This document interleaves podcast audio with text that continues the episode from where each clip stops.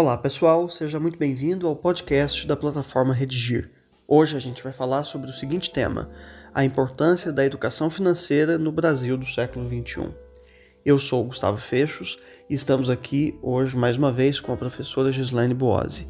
No primeiro bloco, a gente vai falar sobre tema, argumento, repertório sociocultural e tese, que é o ponto de vista a ser defendido sobre o tema a respeito do qual a gente fala. No segundo bloco, a gente vai é, adentrar a discussão, falar mais pormenorizadamente a respeito das questões que podem ser trazidas para o enfrentamento dessa discussão. No terceiro e último bloco, a gente fala sobre proposta de intervenção social. Então é isso. Antes de começar, já fica o nosso convite para que você assine o nosso podcast no seu tocador de preferência. Então, vamos lá. Professora, como que a gente pode é, indicar aos nossos alunos, sugerir a eles é, caminhos para a introdução deste tema? Olá, Gustavo. Olá, alunos da plataforma Redigir. É sempre muito bom estar com vocês.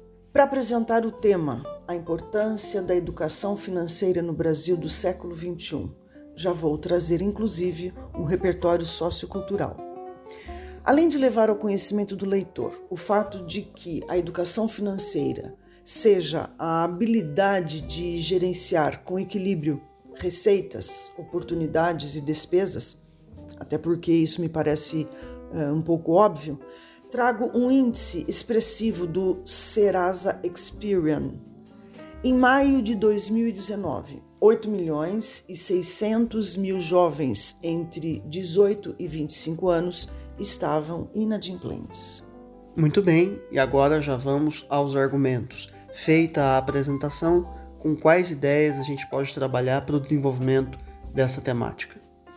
A falta de educação financeira enseja várias consequências, como o consumismo, o endividamento, o empréstimo a juros extorsivos e o comprometimento do nome do devedor.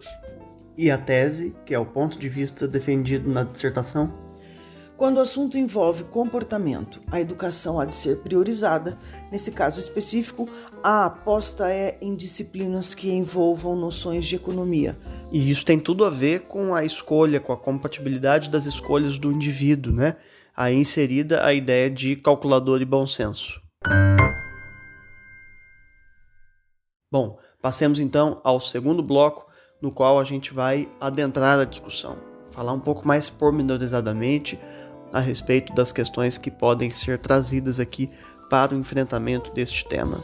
Professora, existe por aí a noção de que aquele que tem muito dinheiro não precisa se preocupar, que pode gastar é, a revelia à vontade de olhos fechados.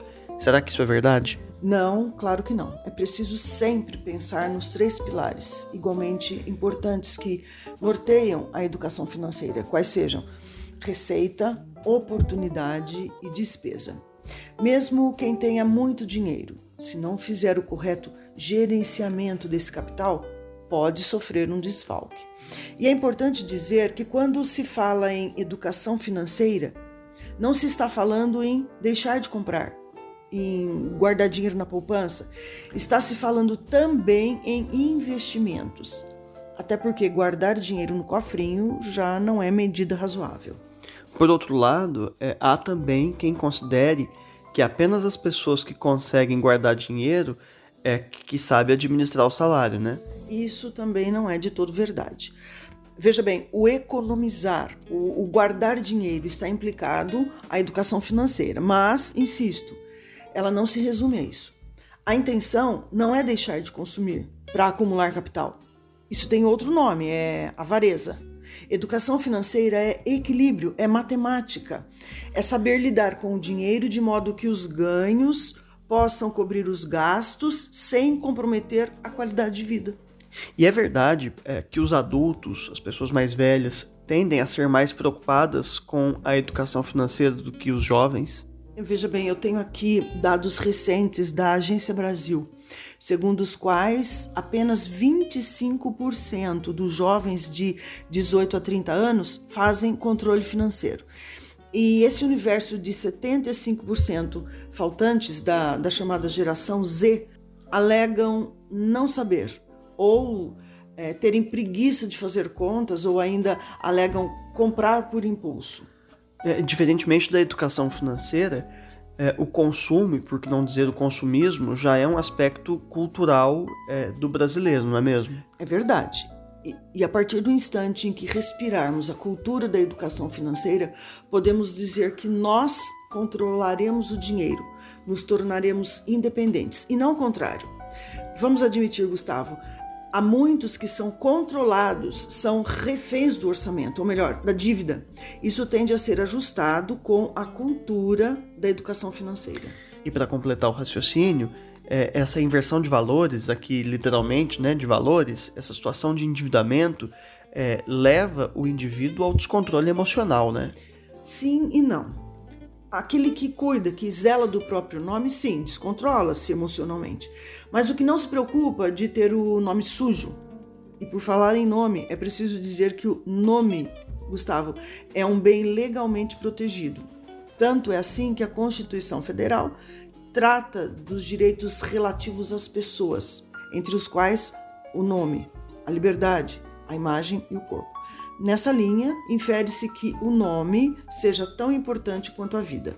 Bom, eu acho que um bom nome todo mundo quer ter, né? Só que é, talvez nem todo mundo pense no nome é, antes de passar o cartão de crédito, né? É porque, inclusive, a oferta de crédito facilitado, os apelos é, do marketing, enfim, o, o, mundo do capitalismo está aí para se reduzir. E o carnê das prestações que cheira à inadimplência, a endividamento e leva à negativação do nome do devedor. Isso sem falar quando a dívida é levada a juízo e termina com a penhora de bens do devedor. Professora, é, olha só, até aqui nós falamos em especial do indivíduo que gasta sem fazer conta, né? Mas nem sempre é possível fazer conta para gastar. Por exemplo, falo das pessoas até mesmo dos jovens que contraem dívidas em favor é, de compromissos da família, por ocasião de desemprego, de doença, de, de morte, enfim, acontecimentos e excepcionalidades que de fato estão aí é, e, e podem acontecer. Gustavo, é uma via de mão dupla. Tanto é verdade que a falta de planejamento do filho compromete a saúde financeira da família, quanto é verdade que o excesso de gastos da família compromete o bolso do filho. A solução é sempre listar prioridades, fazer orçamento, cortar os excessos e, importante, ter uma reserva para esses imprevistos. Aliás, a educação financeira tem tudo a ver com projeto de vida, um dos eixos propostos pela nova BNCC. Muito bem, passamos então ao terceiro e último bloco, no qual a gente fala sobre proposta de intervenção social. Para o Enem, em especial, a gente precisa de agente, ação, modo meio, efeito e detalhamento de pelo menos um desses elementos válidos. Então, vamos lá, professora, qual a sua indicação? Gustavo, eu vou ler a minha proposta de intervenção. Portanto, a educação financeira surge como condição para as boas relações pessoais, comerciais e sociais. O MEC deve inserir no currículo escolar obrigatório disciplinas voltadas à educação financeira ao longo de todo o ensino regular, por meio da mobilização das áreas exatas, a fim de que, desde cedo, a criança tenha noções de gerenciamento de gastos, cujas lições serão aproveitadas ao longo da vida. As famílias, por seu turno, devem manter o diálogo entre si, abrindo o orçamento e a calculadora para a tomada de decisões mais sensatas. Muito bem, professora, agradeço mais uma vez a sua participação aqui com a gente. Gustavo, foi um prazer estar aqui. Um abraço a todos vocês. E antes de me despedir, fica o convite para que você assine o nosso podcast no seu tocador de preferência. Ah, e depois de feita a redação, quando ela chegar corrigida aí para você no seu aplicativo, não deixe também de frequentar os nossos percursos de aprendizagem, nos quais há tópicos de gramática, listas de exercício e videoaulas sobre cada dificuldade. No site há também uma redação modelo na qual você pode se inspirar. Então é isso, um abraço e até a próxima.